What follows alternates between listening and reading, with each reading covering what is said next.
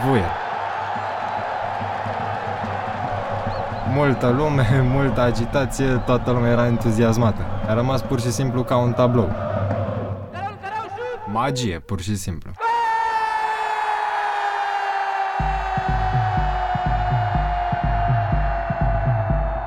Cum să-ți explic? Nu, nu știu dacă există cuvinte, că niciun rapidist n-a putut să povestească deodată. E ceva unic care pur și simplu ți se întâmplă și te atrage deodată. E ceva de care nu poți să scapi toată viața. E un microb, e un virus.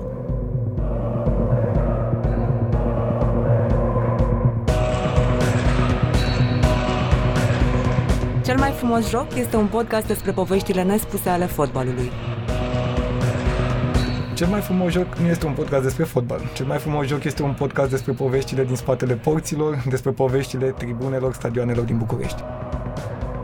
Eu sunt Andrei Mihail, sunt antropolog și merg pe stadion după progresul București de pe la jumătatea anilor 90. Eu sunt Ioana Pelehatăi, sunt jurnalistă la publicația culturală Scena Nouă și am o pasiune pentru istorii mici. Din pasiunea asta am descoperit și bucuria de a merge pe stadioane mici.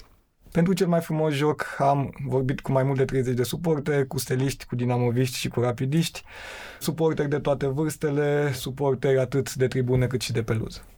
În vara lui 1980, la tribuna a doua de pe stadionul 23 august, după câteva repetiții făcute în Ciulești, eu în centru galeriei țineam partitura și în fața mea era Victor Socaciu cu chitara și s-a cântat prima oară imnul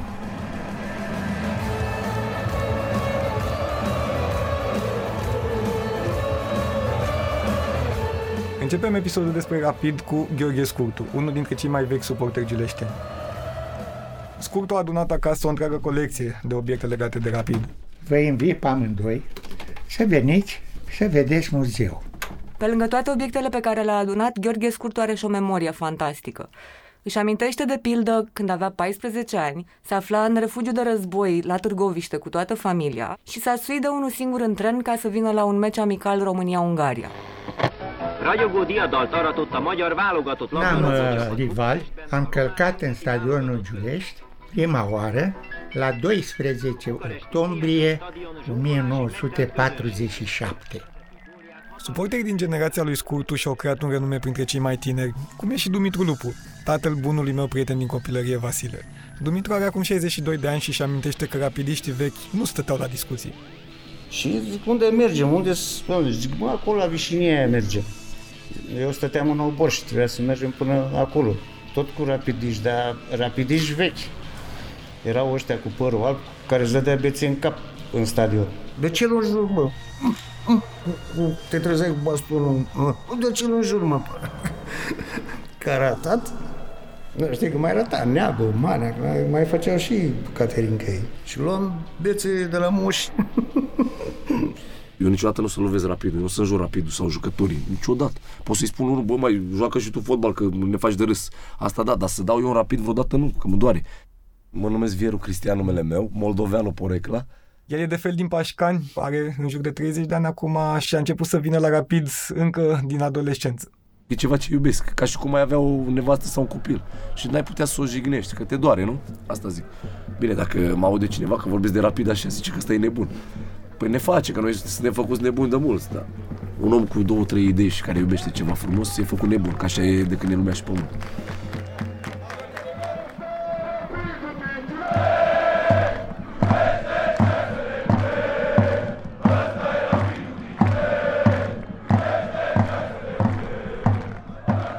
I-am întrebat pe toți cei cu care am stat de vorbă dacă își amintesc cum a fost prima oară când au ajuns pe stadionul Giulești.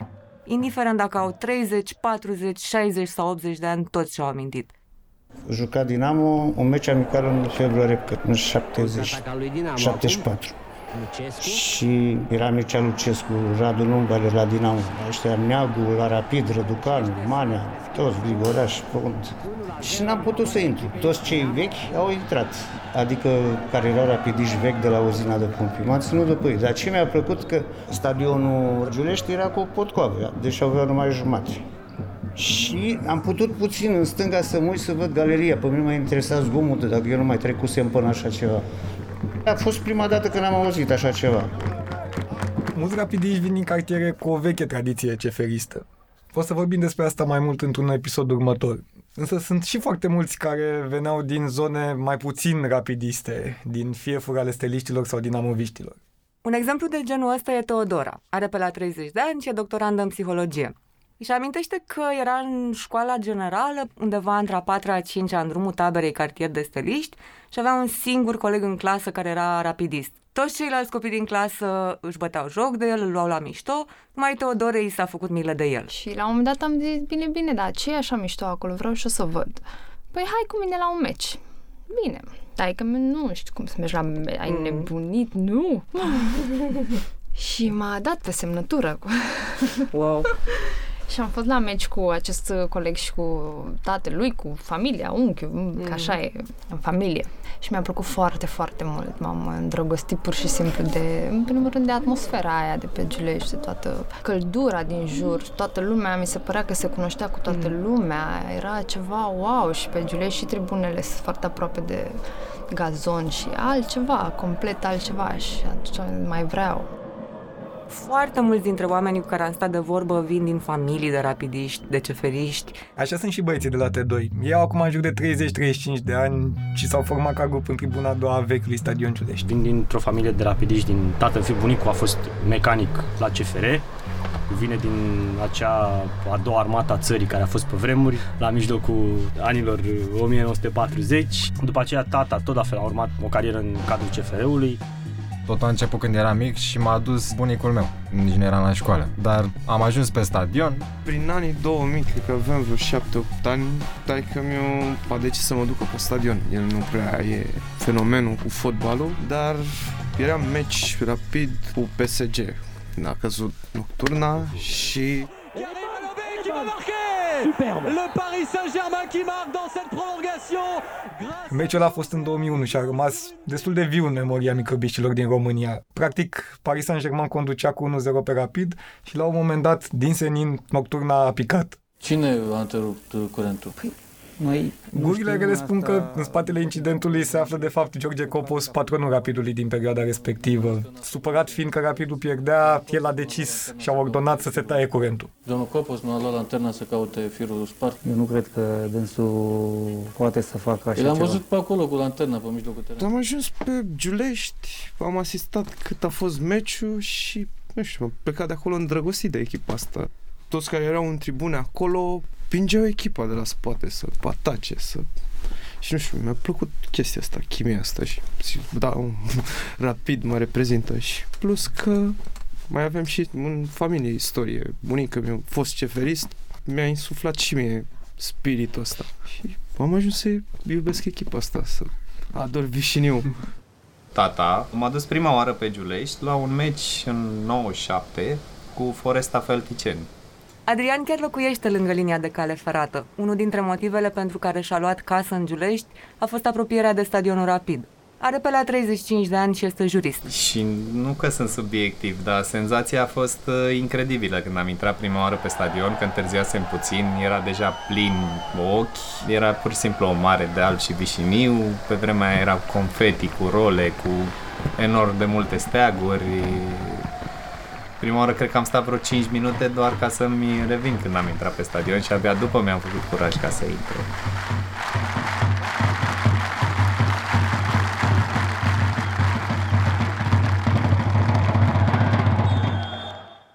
Și după meciul ăla l-am târât pe tata și la magazin, mi-a luat uh, fular, căciulă, de toate, adică am mai mers la câteva meciuri, după care am zis uh, ok, gata, iau eu, preiau eu frâiele și am început să merg uh, singur inițial, că nu prea aveam cu cine, stăteam încă în drumul taberei, n-aveam rapidiși prin zonă, pe cei din galerie nu-i cunoșteam, habar n-aveam, am mers singur uh, la tribuna a doua.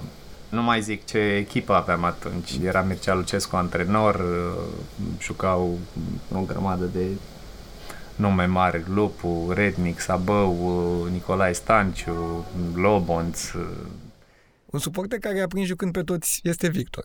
El este în același timp și unul dintre cei mai vocali rapidici cu care am stat de vorbă. Are undeva pe la 50 de ani și merge în Giulești de când se știe. Că așa sunt eu rapidist, Că așa sunt eu rapid. Toată lumea ridică fularele, se face o mare de fulare, așa ca la Liverpool. Eu fusesem pe stadioane cu tatăl meu, dar tatăl meu a murit când aveam 10 ani jumate și n-am mai avut cum să ajung. Tata a murit așa de crud încât n-a apucat să-mi povestească. Mama mi-a zis, bă, mergeai cu taică tu pe stadion, te lua. Dar n-am, n poze nu se făceau pe vremea. Ei, și în, atunci în clasa 11-a cu Octavian pe soară cu Tavi, ne-a luat mai mulți din, din clasă pe stadion. Dar nu s-a lipit decât de mine și încă unul, dar ăla n-a mai venit așa după ani și ani. Pe după ani de zile când m-a văzut el că eu mergeam meciuri după meciuri, mă întreba, eram informația lui, nu era internet cu suna, băi, cât e scorul? Și ce bă, am creat un monstru din tine, mi-a zis la un moment dat că, zice, nu ratez nimic. Aveam vreo 20 de campionate care le-am văzut cap-coadă. Plus că mie mi-e și drag să merg să-i văd și dezavantajul de a sta la televizor e că nu avem ziariști cu comentarii pertinente. Ceea ce pentru un rapidist din București însemna un simplu drum până în Giulești, pentru Cristi de la Pașcani, orice meci acasă însemna o călătorie de câteva sute de kilometri cu trenul. Am început să merg singur când am mai crescut. Am fost și în 97 când a jucat la Reșița și a aterizat Copos cu elicopterul, a dat uh, Daniel trei goluri. Daniel Pancu, era echipa aia frumoasă a Rapidului. Și ulterior am început să merg la toate meciurile. E clar că rapidiști nu sunt doar în București. Unul dintre ei este Emil Proșcan. Are 69 de ani și a fost ales primar al orașului Mizil, județul Prahova, în patru mandate. Când era primar chiar, a schimbat numele echipei locale din Steaua Mizil în Rapid Mizil. I-am făcut o vizită la Mizil să stăm de vorbă despre Rapid. Cred că aveam vreo patru ani, poate cinci. Eram la București, la o soră a tatălui meu. Locuia în zona Flacării Roșii, podul Le Metru se numea, nu Le Metru, Le Metru. Actualmente în zona Timpuri Noi. Și vedeta cartierului era Rică Răducanu, care jucase volei acolo la Flacăra Roșie și ajunsese până la urmă la Rapid. Era Valentin Stănescu antrenor pe vremea aceea și la început el a fost jucător de câmp și după aceea Valentin Stănescu l-a băgat în poartă exprimându-se frejmă în poartă ca ai o mână cât o clapă de WC. Și când juca Rapidul, mai ales în Giulești, de la Flacăra Roșie, era o întreprindere de pielărie și încălțăminte, nu știu dacă ați apucat-o, că și ea a dispărut. Și se dădeau camioane cu bănci și se mergea în Giulești la meci. Și așa m-am trezit și eu luat de unchiul meu în brațe și dus pe stadionul Giulești. Eu sunt uh, născut la țară și vă dați seama că impactul cu un stadion arhiplin, cu atmosfera aia, m-a marcat. Și mai ales, eu cred că m-a marcat acel entuziasm. Era, acolo era o familie. Înainte de 1989, principala diferență dintre Rapid și rivalele din București, Steaua și Dinamo, era că era o echipă muncitorească, nu una de departament cum erau celelalte două. Steaua era cu armata, Dinamo era cu miliția și în epocă, dar mai ales după Revoluție, Rapidul și-a păstrat destul de mult imaginea asta de echipă boemă, de echipă antisistem, care nu s-a plecat în fața regimului comunist. Era tensiune acolo totuși. Era tensiune pentru că dacă ea se considera și așa era, echipă muncitorească. Și iară mai era ceva care nu le convenea la Rapid și nu le convine nici acum. Ei aveau pepinieră pepiniera lor. Deci, cum să spunem, majoritatea jucători erau crescuți acolo. De asta erau așa iubiți. Și cum apărea unul bun, cum a fost Liță, Dumitru, l-a luat uh, Steaua sau unde a plecat, mai departe. Și nu, nu ne plăcea când te desfințat. Cum venea chestia armată, ori pleca la Steaua, ori pleca la Dinamo. Deci să știa. Și noi vrea să rămână acolo, cum să spun eu. Jucătorii lui rapid, na, era vorba și de bani, că ei aveau bani, ce să... Dar uh, Asta a fost una și uh, ei se mâncau din cauza puterilor. Adică puterea asta, mea eu cu armata. Rapidul era o echipă a celor mulți și mulți dintre acești suporteri au tras cu ochiul și trăgând cu ochiul pe parcurs s-au îndrăgostit de această stare de a fi, cum o numea Fănuș Neagu. Prozatorul Fănuș Neagu a fost mare rapidist. A scris printre altele și o carte care se intitulează Rapidul nu oprește în gările mici. Nu-i de mirare că suporterii ceferiști au preluat titlul celui mai celebru roman al său și s-au autointitulat Frumoși și nebuni. Vreau să spun că nu era fanatism, ci făcuseră din această echipă un fanion al dorinței lor de bine. Eu, de atunci, rămânând așa cu rapidul, m-a făcut să descoper, cum să spun eu, chestiuni chiar legate de viață. Rapidul a fost ca o structură în viața de toate zilele. Ce sacrificii să... Pe lângă asta. Ținute. Nopți pierdute, zile pierdute, iubite. Și să facă parte din tine. Bani, timp. Da, e un stil de viață, exact cum se Banii spune nu de bine, contează. Un stil de viață. E viața ta, nu e un stil de viață. Un mod de a fi. Ajunge să fie viața ta Toate, strict. toate clișeele astea nu, Nu sunt uh, clișee. nu- nu- exact, chiar nu sunt clișee. Practic, weekendul tău este uh, plănuit și planificat în funcție de meciul respectiv. Unde jucăm? În deplasarea? Ce oră jucăm? E Chit sâmbătă, că e te urăște duminică? jumătate de familie. Da. Eu n-am vrut să mă duc la nunta fratelui meu. deci m-a certat cu mama, cred că nu știu, o lună, două, trei, patru înainte de nuntă. Jucam cu CFR Cluj și am zis, băi, nu, lasă-mă, măcar vin după, jucăm acasă. Adică durează două ore meciul, am luat un taxi și vin înapoi la nuntă, nu e nicio problemă. Nu, că dacă te duci, nu mai, că... A, a fost o luptă grea rău de tot în momentul ăla cu ea și n-am ajuns până la urmă la meci, dar am plecat să mă uit, adică m-am dus la un bar și m-am uitat la meci, după m-am întors la nuntă, măcar atât am crezut. Discuțiile aprinse în familie sunt un motiv printre suporteri, mai ales atunci când părinții nu înțeleg pasiunea pe care o pun în echipă. Și acum, cât stau aici în București și vorbesc cu mama la telefon, mă băiatule, tu iară te duci la meci? Păi tu când te mai odihnești? Mamă, te rog frumos. Și de multe ori m-am certat cu ea, a spus, ce, dar m-a certat pe bune. Deci am spus că cum să te fac să înțelegi că eu iubesc echipa asta din toate punctele de vedere. Nu o iubesc ca pe o fată, ca pe o femeie. O iubesc ca... Eu, nu, poate, nu poate fi explicată iubirea asta, pentru că nimeni nu înțelege. Adică ne întreabă cum poți tu să susții echipa asta dacă asta pierde mai mereu, cum pierdea uneori. Păi cum? Pe noi nu ne interesează, noi nu suntem suporteri de rezultate. Au spus-o mulți și o spun și eu și o să mai repet toată viața. Nu ne interesează neapărat rezultate. Acum că suntem în divizia B, ce să zic, vrem și noi niște rezultate ca să urcăm și noi acolo, să fim în față. Poate vine Europa, că am suferit destul și noi.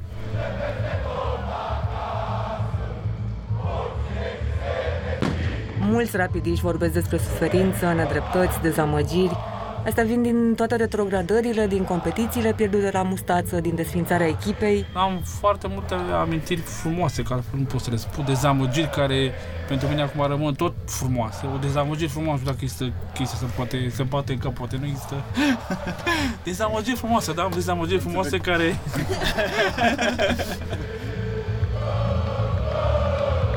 de-a lungul anilor și de-a lungul timpului. Noi ne-am plimbat pe B de multe ori și nedrept.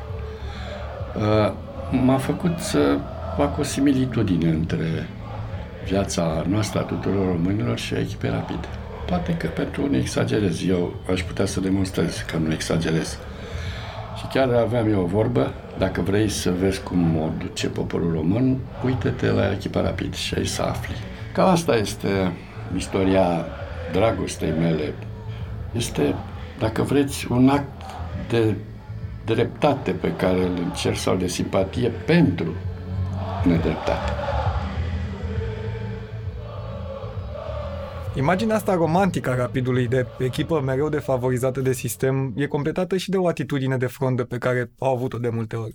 A rămas probabil definitorie pentru ei maxima atacantului rapidist Nichi Dumitriu, care a zis mai bine o bară frumoasă decât un gol urât. Și asta ne-a făcut pe noi unici, da? Deci nu am fost dărzi să obținem o victorie prin orice fel de metodă, să... Nu, am preferit boemitatea astea, povești de Curica Răducanu care făcea cu mâna la aparatul foto și primea gol, că îl prindea în offside, niște lucruri inedite care nimeni nu... Nu s-au întâmplat nicăieri și toate suportii aplaudau și savorau momentul. Adică victoria în sine era doar, cum să zic eu, putea să fie sau să nu fie. Nu exista neapărat uh, dorința asta de a câștiga așa absurdă, da? dusă la extremism. Clubul Rapid n-a semnat neapărat victorie și trofeu. A semnat Rapid Joca Bonito, cum ar spune acum brazilii. Nu ne bucuram de ce înseamnă fotbal, evenimentul, faptul că ne întâlneam prieteni, aveam aceste chestii comune și era o sărbătoare pur și simplu. Aici se termină prima repriză din Giulești. Dăm legătura în studio și revenim în episodul următor cu istoria Galeriei Rapidului. Cel mai frumos joc este o producție Sunete pe bune și Semiton Media. Podcastul a fost realizat de Mara Mărăcinescu, Andrei Mihail, Ioana Pelehatăi și Iulia Țorcanu. Tema muzicală este compusă de Sebastian Gemie de la Gaza Studio. Identitatea vizuală este realizată de Andrei Ponomari. Ne-au mai ajutat și Laurențiu Coțac cu înregistrările, Flora Pop cu editarea, Gabriela, Emilia, Diana, Luiza, Larisa Cătălin și Olesea cu transcrierile. Cel mai frumos joc este cofinanțat de Administrația Fondului Cultural Național. Partenerii noștri sunt Rezidența BRD Scena Nouă, Radio România Cultural, Arhiva Radio România și Gazeta Sporturilor. Le mulțumim pentru sprijinul lui Cosmin Manolache și lui Vlad Dumitrescu.